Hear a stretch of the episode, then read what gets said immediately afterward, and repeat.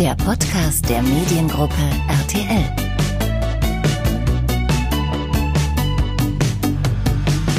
Peter Klöppel ist so lange Nachrichtenmoderator im deutschen Fernsehen wie niemand sonst. Und zwar seit 1992 hier bei uns bei RTL Aktuell. Erst Anfang Oktober hat der Anchorman seinen Vertrag erneut um mehrere Jahre verlängert. Und im Mediengruppe RTL Podcast wollen wir heute vor allem über seine Arbeit als Nachrichtenmoderator sprechen und damit auch über die große RTL NTV Live-Sendung zur US-Wahl. Lieber Peter, vielen Dank für deinen Besuch im Podcast. Ja, hallo. Vier weitere Jahre RTL Aktuell hast du selbst verkündet in einem kurzen Video. Was reizt dich knapp 30 Jahre später immer noch an diesem Job? Das Gleiche, was mich vor 30 Jahren gereizt hat, äh, nämlich jeden Tag mit einem tollen Team eine Sendung zusammenzubauen, von der wir selber wissen und auch sagen können, äh, die wichtigsten Informationen, die relevantesten Informationen des Tages sind in gut 20 Minuten dort zusammengefasst und werden auch in einer Form präsentiert, dass sie alle Zuschauer äh, interessiert und anspricht, und zwar über alle Altersgruppen hinweg. Also wir machen eine Nachrichtensendung für jüngere, mittelalte, alte, ganz alte, ganz junge Menschen, also für alle Zuschauer, die RTL auch gerne schauen.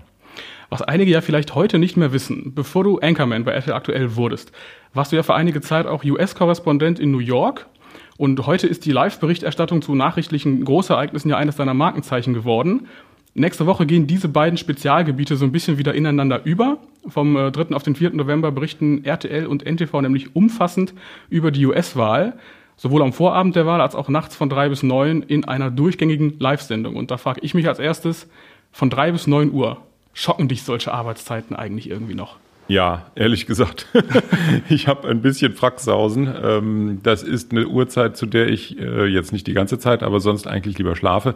Äh, ich habe jetzt nicht meine stärksten Phasen nachts um drei Uhr, aber ich weiß, wenn es spannend wird und interessant ist und tatsächlich auch Auswirkungen auf unser Leben hier in Deutschland hat, dann hält mich das auch wach. Also dann habe ich genug Adrenalin im Blut äh, und äh, kann dann hoffentlich auch genug über das erzählen, was ich selber weiß oder auch den Korrespondenten helfen zu erzählen, was sie wissen, äh, dass ich da durchhalte. Äh, ich werde natürlich ja irgendwann auch müde, das kenne ich, aber wenn man dann erstmal drei Stunden da gestanden hat und die vierte dann vielleicht auch vorbei ist, dann sagt man sich, okay, zwei Stunden mehr, das macht jetzt auch keinen großen Unterschied mehr. Aber es ist auf jeden Fall eine tolle Nacht und ich muss ganz ehrlich sagen, als Journalist kann man sich auch fast nichts Großartigeres wünschen, als in einer solchen Nacht live auf Sendung zu sein. Und dass ich die Möglichkeit hier habe, ja, nutze ich natürlich gerne. Das heißt, ist das für dich noch, noch wirklich so ein besonderes Event oder, oder überwiegt da insbesondere bei der Thematik USA, für die du ja auch Experte bist, auch die Routine? Es ist beides. Es ist natürlich ein besonderes Event, weil amerikanische Präsidentenwahlen nur alle vier Jahre stattfinden.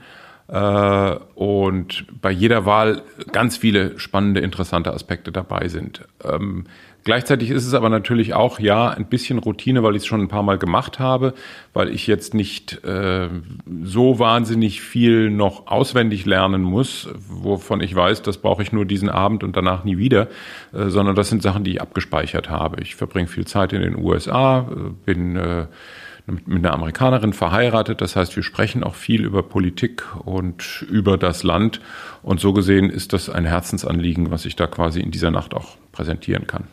Gibt es da sonst noch so eine besondere Vorbereitung, die du vor so einem Event noch äh, durchgehst? Ja, natürlich. Man muss sich äh, trotz allem nochmal einige Daten, Fakten und Zahlen vor Augen halten. Ich versuche auch ein bisschen mehr Informationen noch über die einzelnen Staaten äh, quasi in meinem äh, Oberstübchen abzuspeichern, damit ich da nicht immer auf den Zettel gucken muss. Also wenn es um Swing States geht oder wenn es um Staaten geht, von denen wir wissen, die sind sowieso immer an die Demokraten oder an die Republikaner gegangen, dass wir nicht einfach nur sagen, so ist es, sondern dass wir auch sagen können, warum ist es so? Und ähm, das sind Dinge, ja, da muss ich mich auch immer wieder mal ein bisschen einlesen, aber grundsätzlich fühle ich mich mit einer solchen Sendung ganz wohl, weil ich weiß, ich kenne mich mit dem Thema grundsätzlich aus. Und wann beginnt dann am 3. November dein Arbeitstag? Also du bist ja um 20.15 Uhr schon das erste Mal on air bei RTL. Oh, der Arbeitstag beginnt schon, schon deutlich früher. Ähm, ich moderiere ja auch noch die Abendnachrichten um 18.45 Uhr. Jetzt werde ich an dem Tag vielleicht erst mittags reinkommen äh, oder am frühen Nachmittag. Dann helfen mir die Kollegen in der Redaktion ein bisschen. Aber dann mache ich 18.45 Uhr die Nachrichten. Dann um 20.15 Uhr melden wir uns mit einem ersten kurzen äh, Spot, so fünf Minuten, äh, in dem wir nochmal zusammenfassen, was alles vor uns liegt. Es wird noch keine Wahlergebnisse oder Auszählungsergebnisse geben um die Uhrzeit, aber natürlich wird auch noch mal fleißig gewählt an dem Tag in den USA. Dann kommt unsere Dokumentation über die Geheimnisse von Donald Trump, zwei Stunden lang. Schöne, schöne, große Sendung. Äh, und dann bin ich nochmal drauf, so gegen 22.15 Uhr für fünf Minuten. Dann kommt eine zweite Dokumentation über die First Ladies der vergangenen Jahre, also der Einfluss der Frauen auch auf die Präsidenten. Dann bin ich noch mal kurz drauf. Dann kommt eine halbe Stunde lang eine, eine zusammengefasste Reportage unserer Korrespondenten aus den USA. Im Nachtjournal melde ich mich noch mal kurz. Und dann habe ich zwischen eins und drei, oh ja, dann habe ich mal zwei Stunden in Anführungsstrichen frei, äh, werde aber wahrscheinlich nicht schlafen können, weil dann natürlich ab ein Uhr auch möglicherweise schon die ersten Auszählungsergebnisse reinkommen, denn die Wahllokale in einigen Staaten schließen schon um kurz nach Mitternacht beziehungsweise dann auch um ein Uhr. Also da wird's dann auch spannend, das will ich nicht verpennen. Ich glaube, ich muss einfach wach bleiben und irgendwie werde ich das auch schaffen. Wie, wie, kann man sich das vorstellen dann in der Nacht hier im Haus? Also mit, mit wie vielen Leuten wuselt ihr da quasi rum zu dieser unchristlichen Uhrzeit, möchte man fast sagen. Ja, das sind schon 50, 60 Leute, die da involviert sind, weil äh, das ist natürlich zum einen die Redaktion, das sind äh, die ganzen Mitarbeiter in der Regie, das sind die Mitarbeiter in den äh, angrenzenden Gewerken, also im Hauptschaltraum, äh, in der Grafik, äh, im Studio selber. Also da kommen schon eine ganze Menge zusammen, alles ziemlich konzentriert auf eine einen Bereich hier im Haus. Äh, also das heißt, im zweiten, dritten, vierten Stock ist es totenstill, aber unten im Erdgeschoss und im ersten Stock, da boxt dann ein wenig, naja, der Papst. und was ich auch öfter mal, ähm, mal höre, auch von Leuten, die ja nicht in den Medien arbeiten, warum schauen wir eigentlich so stark auf die Wahlen in den USA? Kannst du nochmal erklären, warum das nachrichtlich auch von so großer Bedeutung für uns ist? Es ist ja keine deutsche Wahl. Ja, aber die Amerikaner äh, sind natürlich für Deutschland und die Welt ein ganz wichtiger Faktor. Die USA ist die größte Volkswirtschaft der Welt, sie haben das größte Militär, sie haben äh, wirtschaftlich, kulturell den größten Einfluss in der ganzen Welt. Äh, und wir als Deutsche sind natürlich seit jeher äh, nah an den Amerikanern dran gewesen. Zum einen, weil ja ganz, ganz viele Deutsche in die USA ausgewandert sind. Wenn wir mal so zurückdenken ins 19. Jahrhundert, da sind Millionen Deutsche rübergegangen. Äh, und die Beziehungen zwischen Deutschland und den USA sind dadurch äh, sehr stark gewachsen. Und nach dem Zweiten Weltkrieg, als die Amerikaner dann hier uns ja auch die Möglichkeit gegeben haben, hier wieder äh, eine Demokratie aufzubauen, die uns unterstützt haben mit viel Geld, mit wirtschaftlicher Hilfe, die uns auch beim Aufbau der Demokratie geholfen haben, sind weiterhin logischerweise der maßgebliche Faktor gewesen für das tägliche Leben, das sich jetzt nicht nur um die Frage dreht, ähm, wo habe ich meinen Job und ähm, wo kriege ich mein Essen her, sondern amerikanische Kultur spielt eine wichtige Rolle und äh, der amerikanische Einfluss hier in Deutschland, militärischer Art, politischer Art, hat in den vergangenen 50, 60 Jahren immer eine große Bedeutung gehabt. Also Amerika ist für uns das große Land, der große Bruder sozusagen, auf den wir gucken, wenn es äh, um politische Einflussnahme geht und auch politische Zusammenarbeit. Und in den USA ist das äh, mediale Tamtam -Tam ja nochmal so einige Nummern größer. Auch dieses Jahr gab es wieder mehrere TV-Duelle, die auch hier bei NTV live zu sehen waren in der Nacht. Ähm, welche Bedeutung haben denn diese Duelle heute noch in Zeiten von Digitalisierung und, und öffentlicher Polarisierung? Also in Zeiten, wo beide Kandidaten ja auch ihre eigenen Meinungen schon x-fach unter die Leute gebracht haben. Das ist richtig. Die TV-Duelle bestätigen ganz häufig auch nur noch eine Wahlentscheidung, die die Bürger schon für sich oft getroffen haben. Äh, es ist selten so, dass jemand nach einem TV-Duell sagt, Mensch, also der Trump, der ist ja ganz anders, als ich gedacht habe. Und der Biden, also der ist ja auch ganz anders. Äh, da wird es wenig Wechsel geben, aber ein solches TV-Duell bestätigt dann den Wählern oft nochmal, dass sie auch wählen gehen wollen und sollen und warum sie für den einen oder für den anderen stimmen. Die Zahl der Wechselwähler äh, ist ohnehin nicht so besonders groß in den USA. Ganz besonders in den vergangenen Jahrzehnten hat sich das immer stärker auf die beiden Lager verlagert, also auf die Republikaner und auf die Demokraten. Äh, und ähm, ein solches TV-Duell bietet dann Anschauungsmaterial nochmal auf der einen Seite, aber könnte durchaus auch den einen oder anderen, der sich vielleicht doch noch nicht ganz hundertprozentig sicher war, bewogen haben, äh, seine Wahlentscheidung nochmal zu überdenken. Also so wie sich Donald Trump beispielsweise im ersten TV-Duell verhalten hat, da haben viele, die ich zumindest gesprochen habe, viele Republikaner gesagt, oh, das war jetzt ziemlich grenzwertig. Die haben sich gleichzeitig aber auch gesagt, naja, also Joe Biden ist auch nicht der dolle Kandidat, aber so wie sich Trump da verhalten hat, ich weiß nicht. Und wir wissen von Umfragen her, dass es doch eine ganze Menge Wähler gibt, die vor vier Jahren ihre Stimme Donald Trump gegeben haben, weil sie sagten, wir wollen endlich mal einen anderen Präsidenten haben. Wir wollen jemanden haben, der das sagt, was, was ihm tatsächlich auf der Seele liegt, der so spricht wie wir und der nicht so ein klassischer Washingtoner Politiker ist, der sein ganzes Leben lang nichts anderes gemacht hat als Politik. Jetzt sehen Sie, wie dieser Präsident als Präsident agiert hat äh, und sind möglicherweise auch nochmal in ihren Zweifeln bestätigt worden, dass er vielleicht doch nicht der ideale Präsident war. Andererseits hat er ja in vier Jahren wirklich viel anders gegeben für diese Zweifel. Meinst du, dass dann wirklich ein, ein TV-Duell als solches, in dem er ja auch so ein bisschen rüberkommt, als ob er es nicht so richtig ernst nimmt, ob das dann nochmal so den letzten Ausschlag gibt? Könnte durchaus sein, dass es bei dem einen oder anderen nochmal den letzten Ausschlag gegeben hat. Aber es gibt natürlich wirklich ganz viele äh, Wähler der Republikaner, die sich überhaupt nie vorstellen können, einen Demokraten zu wählen. Ganz einfach, weil sie nicht die Demokraten wählen wollen. Selbst wenn sie einen Kandidaten wie Joe Biden okay fänden, würden sie sagen, nee, also Demokraten kann ich nicht wählen. Habe mein ganzes Leben lang Republikaner gewählt, mache ich jetzt auch weiter. Die Zahl derer, die sich da umentschieden haben, ist ein wenig gewachsen in den vergangenen vier Jahren. Aber äh, ob das reicht, um einen neuen Präsidenten ins Weiße Haus zu wählen, ich kann es noch nicht sagen. Joe Biden hat die Nase vorn in den meisten Umfragen, aber eine Entscheidung für ihn ist das im Endeffekt noch immer nicht. Wir haben das vor vier Jahren gesehen. Hillary Clinton lag auch vor Donald Trump und hat dann in der Wahlnacht doch verloren. Was würdest du sagen, können deutsche Medien vielleicht auch von der politischen Berichterstattung in den USA lernen, also sowohl im positiven als auch im negativen Sinne? Ach, ich glaube, dass wir da nicht viel lernen können. Äh, höchstens können wir lernen, was wir besser nicht machen sollten.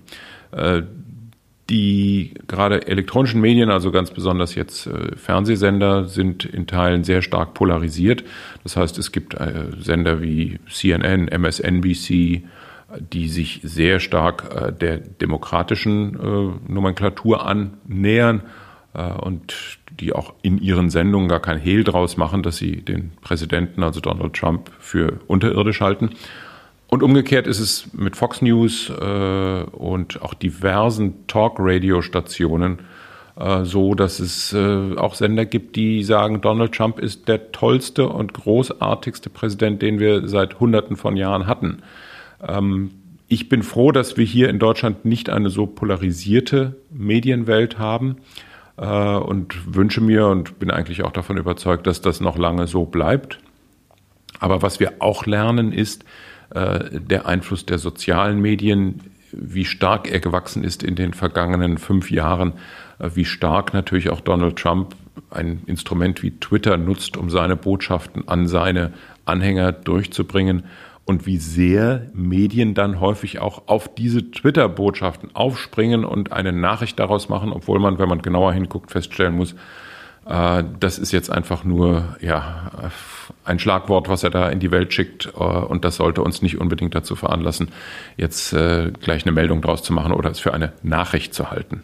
Das ist ein gutes Stichwort, weil Donald Trump ja auch vorwiegend über das Instrument Twitter kommuniziert. Und dazu dann auch die Frage, wie, wie gewährleistet man denn als, als Nachrichtensendung eine, eine objektive Berichterstattung, wenn sich Politik ja auch in, in, in Teilen so sehr von Inhalten von Sachpolitik entfernt, wie in vier Jahren Trump, wo einfach dann Parolen mal rausgehauen werden? Ja, das ist, das ist eine Herausforderung, aber ich bin froh, dass wir hier in Deutschland beispielsweise unabhängige Medien haben, die genau das tun können, die nämlich Faktenchecks äh, einführen können, die sowieso, was ja Aufgabe jedes Journalisten ist, mal zu gucken, stimmt das überhaupt, was da eben gerade rausgehauen worden ist, äh, welche Relevanz hat das, was da eben gerade verkündet wurde. Äh, wenn wir das nicht haben, haben wir ein Problem und umso wichtiger ist es, dass wir unsere Medienszene, unsere, unsere Medienwelt hier in Deutschland auch tatsächlich so neutral halten, halten, wie wir das doch in den allermeisten Fällen tun können. Nun ist RTL aktuell ja seit jeher auch die Nachrichtensendung, die insbesondere bei den jungen Zielgruppen punktet. Im TV heißt das 14 bis 49, beziehungsweise auch mal 59. Aber in Social Media kann das aber auch mal heißen 14 bis 19, wie zum Beispiel auf der Plattform TikTok. Und ähm, da ist RTL aktuell ja kürzlich gestartet und informiert Schüler zur US-Wahl. Ist das in diesem jungen Alter überhaupt schon ein Thema für, für Kinder und Teenager? Oh ja, wir sollten nicht unterschätzen, wie groß das politische Interesse gerade von äh, Teenagern ist. Äh, so ab 12, 14 äh, beginnt ja doch ein gewisses politisches Bewusstsein äh, sich zu äh, manifestieren. Und das dreht sich jetzt nicht unbedingt äh, um die Frage, wie ist die Steuerpolitik von Donald Trump, sondern da geht es um Themen wie Klimapolitik, Umweltschutz, Energie. Ähm, da geht es auch um die Frage Rassismus. Da geht es äh, um, um viele Themen, die junge Leute in diesem Alter in ihrem täglichen Leben für sich als relevant ansehen. Äh, und das sollten wir gar nicht kleinreden, ganz im Gegenteil. Gucken wir uns mal die Fridays for Future Bewegung an, die ja sehr stark getragen wird von jungen Leuten zwischen 15 und 25 äh, oder sogar noch jüngeren, die auf die Straße gehen und äh, für eine bessere Klimapolitik demonstrieren. Und wenn die dann einen Präsidenten in den USA sehen, der sich aus einem Klimaabkommen verabschiedet, der der Meinung ist, dass Sonnenenergie, Windenergie, ja, nice to have, aber eigentlich ist doch das Verbrennen von Öl immer noch das Beste von allem äh, und das Fördern von Gas, dann sagen die sich schon, hm, ist das etwas, worüber ich mich vielleicht doch intensiver informieren sollte? Äh, und was für eine Meinung habe ich dazu? Und das sehen wir dann schon bei ganz vielen jungen Leuten auch, dass die mit einem Präsidenten wie Donald Trump hier nicht besonders viel anfangen können. Du warst ja vor kurzem erst noch in den USA. Wie hast du die Stimmung vor Ort wahrgenommen? Die Nervosität wächst, äh, aber auch in gewisser Weise die Überdrüssigkeit. Die Menschen werden bombardiert im Fernsehen, im lokalen Nachrichten, äh, lokalen Werbespots, auch mit äh, Wahlwerbung von den jeweiligen Kandidaten. Ähm, wer sich sozialen Medien angeschlossen hat, wird bombardiert mit Aussagen der beiden Kampagnen. Also von Joe Bidens Wahlkampfteam bekommt man fast genauso viele Tweets und, und ähnliche Nachrichten wie aus dem Team von Donald Trump. Äh, und viele Menschen sagen, ach, hoffentlich ist bald der 3. November, dann ist das wenigstens vorbei. Ähm, die Stimmung ist natürlich wie immer vor einer Wahl, ja, auch gespalten. Na klar, die, die einen sagen, also wird Zeit, dass wir den Präsidenten abwählen. Die anderen sagen, Mensch, wird Zeit, dass wir den Präsidenten endlich wieder bestätigen. Äh, und aus diesen ganzen Diskussionen um äh, Impeachment und Behinderung der Justiz und Covid-Politik und ich weiß nicht was rauskommen, ähm, alle sind sehr motiviert, wählen zu gehen. Das sehen wir ja jetzt auch. Äh, der große Anteil der Briefwähler ist schon ein klares Indiz dafür, dass diese Wahl den Menschen sehr wichtig ist. Nun ist es ja zusätzlich durch diese Straßenproteste im Rahmen von Black Lives Matter auch noch sehr, noch, noch gefühlt noch aufgeheizter geworden. Der Präsident sendet irgendwelche ominösen Botschaften an Leute, die sich bereithalten sollen, bewaffnete Leute. Was, was kann denn die Wahl an diesem aufgeheizten Links-Rechts-Konflikt überhaupt ändern, egal wie sie ausgeht? Ja, das ist eine, das ist eine, eine sehr gute Frage, auf die ganz viele, äh, auch Experten im Endeffekt immer nur eine Antwort haben und die da lautet, Amerika bleibt weiter erstmal in sich gespalten, egal wie jetzt diese Wahl ausgeht. Wenn jetzt Trump abgewählt werden sollte, werden sich die Demokraten bestätigt fühlen und sagen, seht her, äh, die Amerikaner wollten ihn nicht mehr, aber die Republikaner werden daraufhin nicht sagen, ach ja, na gut, dann machen wir jetzt mal so weiter, wie die Demokraten uns das vorschreiben, sondern wir werden weiter die verschiedenen, die beiden Lager haben. Äh, die Bewohner der beiden Lager werden weiter in diesen Lagern verharren. Aber nach und nach wird dann, wenn es tatsächlich zu einem Machtwechsel kommen sollte, wahrscheinlich auch eine andere Politik in Washington einsetzen. Eine Politik, die weniger nationalistisch geprägt ist, die weniger von dem Gedanken Law and Order alleine hilft uns hier geprägt ist, die stärker von einem Zusammenarbeitsgefühl geprägt ist, auch mit anderen Nationen äh, und die eher eine brückenbauende Funktion haben wird. Ich wünsche mir das zumindest, dass es dann so kommt, wenn wir einen Präsidenten Joe Biden haben. Äh, aber erstens wissen wir nicht, ob er wirklich gewählt wird. Und zweitens äh, gehören zum Brückenbauen immer zwei. Äh, der, der anfängt zu bauen und der, der dann auch mit über die Brücke rübergeht. Und da, glaube ich, müssen ja schon noch ein paar Monate, wer weiß, vielleicht sogar Jahre vergehen, bevor wir diese tiefe Spaltung ein wenig zumindest überwinden können. Aber angenommen, Joe Biden würde jetzt Präsident und ähm, es würde auch eine geordnete Übergabe geben zum Weißen Haus. Donald Trump würde ja wahrscheinlich nicht einfach aus der Öffentlichkeit verschwinden. Er würde ja wahrscheinlich trotzdem weiter eine wichtige Funktion auch in der Politik einnehmen, allein durch seine Lautstärke. Ja und nein. Er wird durch seine Lautstärke hörbar sein, ja, aber eine Funktion, in der er ähm, Themen setzt, in der er Politik macht, politische Entscheidungen äh, herbeiführt, das wird er so nicht mehr haben. Auch die Republikaner, also sprich die Republikanische Partei, äh, hat sich zwar hinter den Präsidenten jetzt gestellt, aber wir wissen auch von vielen republikanischen Amtsträgern, äh, dass sie nicht alles unterstützen, was der Präsident propagiert und dass sie sich auch in erster Linie deswegen hinter ihn gestellt haben, weil er, man könnte sagen, ein gewisser Stabilitätsfaktor für die Partei war. So nach dem Prinzip, wenn wir Donald Trump unterstützen, dann sind auch unsere Ämter sicher.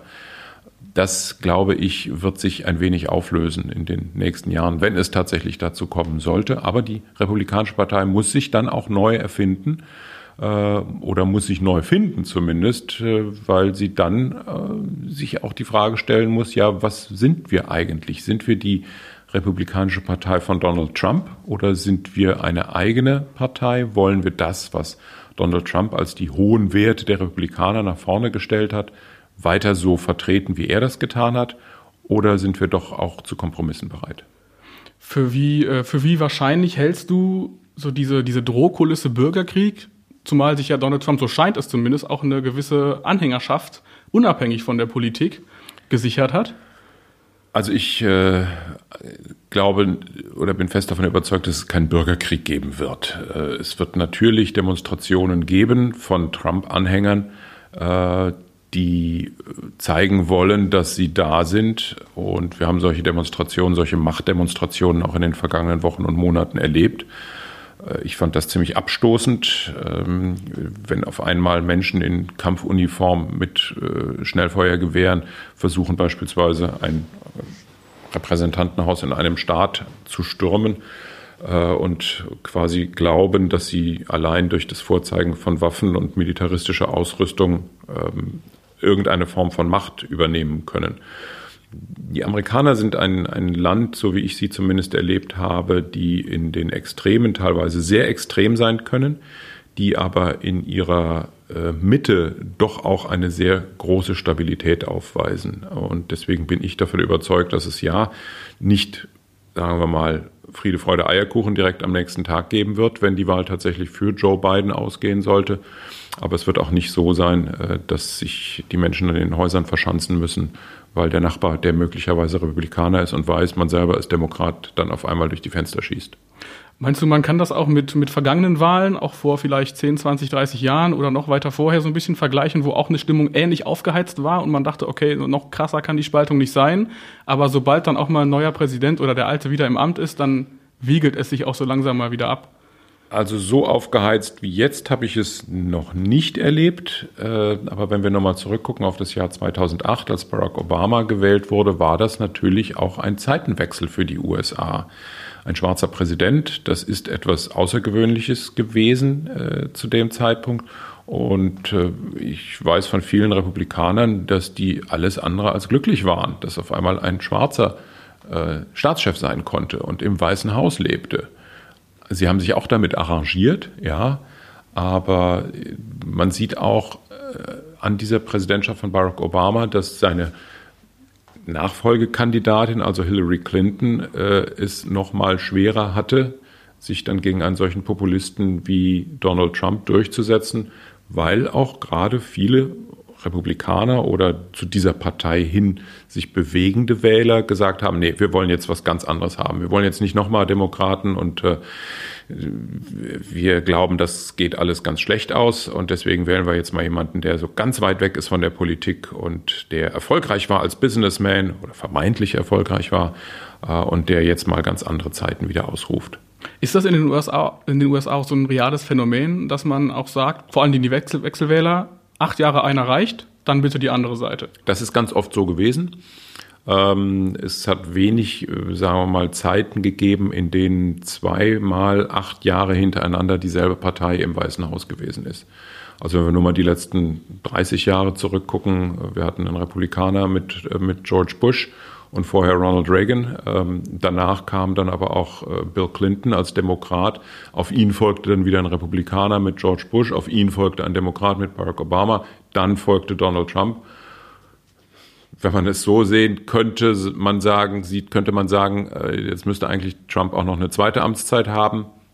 Aber ob das tatsächlich passiert, die Umfragen sprechen eher dagegen. Also am nächsten dran war man quasi am ersten bei Reagan Bush mit, mit drei Republikaner Da war man Amtszeiten. noch am nächsten dran, genau. Ähm, aber da war auch der Gegenkandidat äh, zu George Bush war jetzt nicht so der Knaller auf Seiten der Demokraten, dass äh, viele gesagt haben, oh ja, den wählen wir. Sondern man wollte auch so ein bisschen Stabilität haben. Äh, und es war auch eine, eine schwierige Zeit, Ende der 80er Jahre Umbrüche, äh, der Kalte Krieg ging so langsam zu Ende, äh, dass man wahrscheinlich auch sagt, hm, wir sind mit dem letzten Präsidenten eigentlich so schlecht nicht gefahren, wählen wir nochmal einen, einen Republikaner. Und dann kam ja 92 mit Bill Clinton ja auch ein jüngerer Kandidat, ein offensichtlich besserer Kandidat für die Demokraten. Wie würdest du das einschätzen, wenn jetzt so ein, ich sag mal, Anfang, Mitte 40-jähriger Demokrat der, der Kandidat gewesen wäre, gegen den deutlich älteren Trump? Wäre das nochmal eine ganz andere Dynamik im Wahlkampf gewesen, so ähnlich wie damals mit Obama? Möglicherweise, ob er bessere Chancen gehabt hätte, also wenn wir jetzt so jemanden nehmen wie Beto O'Rourke äh, oder Pete Buttigieg äh, oder vielleicht auch eine Amy Klobuchar aus, aus Minnesota, die ja auch noch in Anführungsstrichen relativ jung ist, äh, das hieße nicht unbedingt, dass sie deswegen mehr Erfolg gehabt hätten als Joe Biden. Joe Biden ist im Endeffekt das Ergebnis des Willens und des Wunsches und des Verlangens nach einem ausgleichenden Kandidaten. Und Joe Biden ist genau das. Und er hat es auch immer von sich selber gesagt. Er ist keiner, der äh, laut schreit, der äh, die anderen immer verdammt, sondern der hat durch seine Arbeit im Senat äh, über Jahrzehnte hinweg gelernt, Kompromisse zu machen. Äh, aber er ist natürlich alt geworden dadurch. Und ähm, äh, vielleicht haben sich gerade auch die demokratischen Wähler nach einer gewissen Altersweisheit gesehnt und haben sich dann eher für ihn entschieden. Und das war ja von Anfang an gar nicht klar. Er hatte selber ja gesagt, ich weiß nicht, ob ich kandidieren soll. Dann hat er sich doch dazu durchgerungen. Dann hat er bei den ersten Vorwahlen nicht besonders gut ausgesehen. Und erst äh, als es dann tatsächlich auf den Super Tuesday hinzuging, also die äh, großen Vorwahlen in vielen Staaten im März, da hat man dann gemerkt, das Establishment oder die demokratischen Wähler wollen wohl doch eher jemanden wie ihn, einen ausgleichenden Charakter haben und sich nicht auf Experimente einlassen. Aber angenommen, Trump gewinnt jetzt die Präsidentschaftswahl, auch einigermaßen souverän oder deutlich. Ähm, die anderen Machtfaktoren sind ja letztlich der, der Senat und das Repräsentantenhaus. Im Repräsentantenhaus haben die Demokraten schon eine Mehrheit und im Senat sieht es, glaube ich, ganz gut aus, dass sie die kriegen könnten, wenn ich das richtig im Kopf habe, unabhängig davon, wer der Präsident wird. Was könnte Trump dann überhaupt noch tun, großartig? Ja, äh, ich frage mich das auch manchmal, ob es tatsächlich dazu kommen könnte, dass Donald Trump wiedergewählt wird, äh, die Wähler aber in ihren Staaten demokratische Senatoren wählen, oder es ist ja nur ein Drittel, das dort gewählt wird. Ähm, das würde es Donald Trump deutlich schwerer machen, ganz klar. Im Moment hat er ja den Senat hinter sich, der bei ganz vielen wichtigen Entscheidungen das letzte Wort hat, der beispielsweise ja auch beim Impeachment-Verfahren das letzte Wort hatte. Äh, und das würde ihm ähm, das Regieren deutlich schwerer machen. Das ist ganz klar. Aber ich bin mir nicht sicher, dass das funktionieren kann.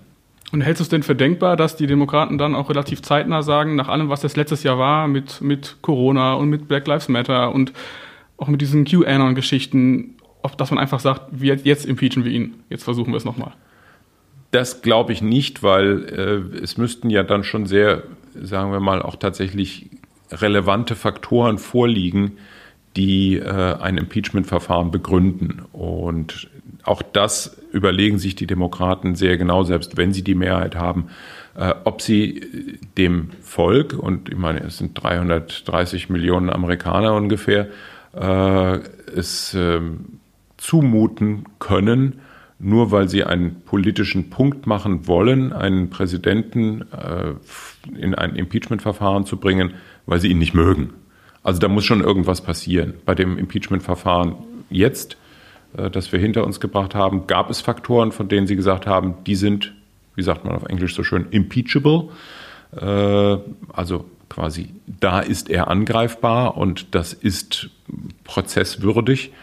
Ähm, Im Moment sehe ich keine weiteren Faktoren, die Sie da auffahren könnten. Also das Handling der Corona-Krise wäre dann auch zu, zu schwammig? Das oder? wäre zu schwammig, ja. Das okay. wäre zu schwammig. Und was könnte passieren, wenn Trump gewinnt und die Machtbasis, die er jetzt schon hat, behält, auch im Senat? Was könnte er versuchen? Kön könnte er versuchen, diese Amtszeitbegrenzung auszuhebeln? Was, was wären so seine nächsten Schritte? Schwer zu sagen. Er wird auf jeden Fall äh, nicht anders agieren, als er es in den vergangenen vier Jahren getan hat. Der Mann kann nicht mehr aus seiner Haut raus. Der ist, wie er ist. Äh, er wird sich natürlich noch mal extrem, würde sich noch mal extrem bestätigt fühlen.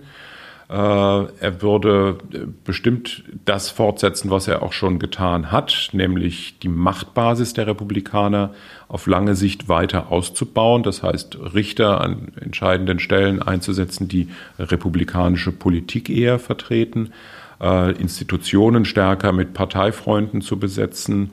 Ähm, er wird, würde ich mir zumindest wünschen, ähm, dann doch versuchen, das eine oder andere, was er versprochen hat äh, im ersten Wahlkampf, also vor vier Jahren, vielleicht dann doch mal irgendwann anzugehen. Äh, und da geht es mir gar nicht um Gesundheitsreform. Ich glaube, da sind die Amerikaner im Moment ganz gut bedient mit dem, was sie haben, auch wenn die, diese sogenannte Obamacare ihre, sagen wir mal, auch Nachteile hat. Aber er hat immer davon gesprochen, die Infrastruktur auszubauen. Äh, er hat versprochen, äh, die amerikanische Wirtschaft zu stärken. Infrastruktur merkt man nichts, da ist nichts passiert. Äh, amerikanische Wirtschaft hat sich, ich würde sagen, in größten Teilen selber gestärkt. Die haben zwar von der Steuerreform profitiert, äh, indem die Unternehmenssteuer deutlich gesenkt worden ist, aber es war nicht so, dass die Investitionen dann äh, munter gesprudelt sind, weil die Firmen auf einmal mehr Geld hatten. Also ich bin eher davon überzeugt, dass es eine, um eine politische Machtsicherung geht, denn wenn man Trump selber fragt, was haben Sie denn vor in den nächsten vier Jahren, dann geht es ihm in erster Linie immer wieder nur um diese Schlagworte Law and Order und Make America Great oder Keep America Great und the Economy und ich weiß es nicht was. Also das ist alles viel zu schwammig, viel zu wenig. Äh, ich bin eher pessimistisch, dass wir da eine, einen großen politischen Aufbruch erleben würden. Ähm, ist es denn nach allem, was man jetzt über die mögliche Dauer auch dieser Briefwahlauszählungen schon gehört hat, ist das überhaupt realistisch, dass du uns gegen 9 Uhr am Morgen der Wahl ein Ergebnis verkünden kannst?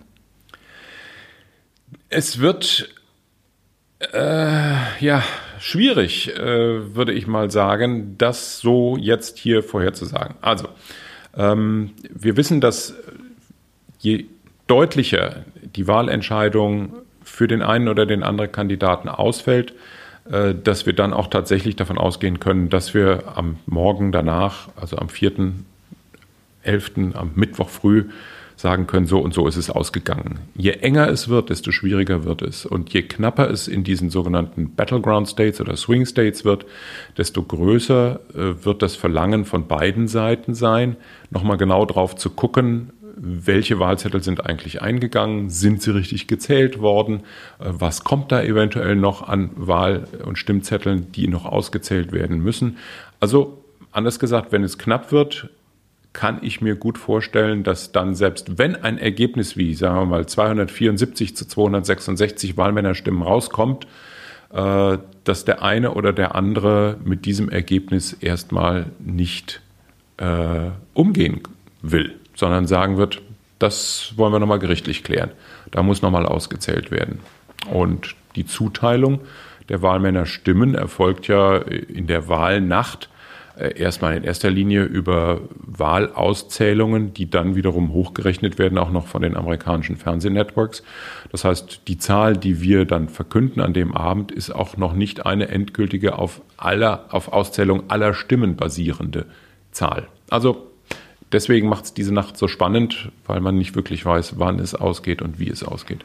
Das heißt, das Wahrscheinlichste wäre dann, wenn irgendeiner von beiden so deutlich gewinnt, dass man schon an den Hochrechnungen sehen kann, Wenn zum Beispiel Donald Trump äh, Florida verlieren sollte, Ohio verlieren sollte, Michigan verlieren sollte und Wisconsin verlieren sollte äh, und Joe Biden all die anderen Staaten, die er sowieso, weil die Demokratische Partei dort fast immer gewonnen hat, sicher in der Tasche hat, dann wird auch Donald Trump keinen Zweifel daran haben. Deswegen sind beide Kandidaten ja jetzt auch ganz besonders in den letzten Tagen in diesen Swing States unterwegs und versuchen die Wähler dort zu mobilisieren.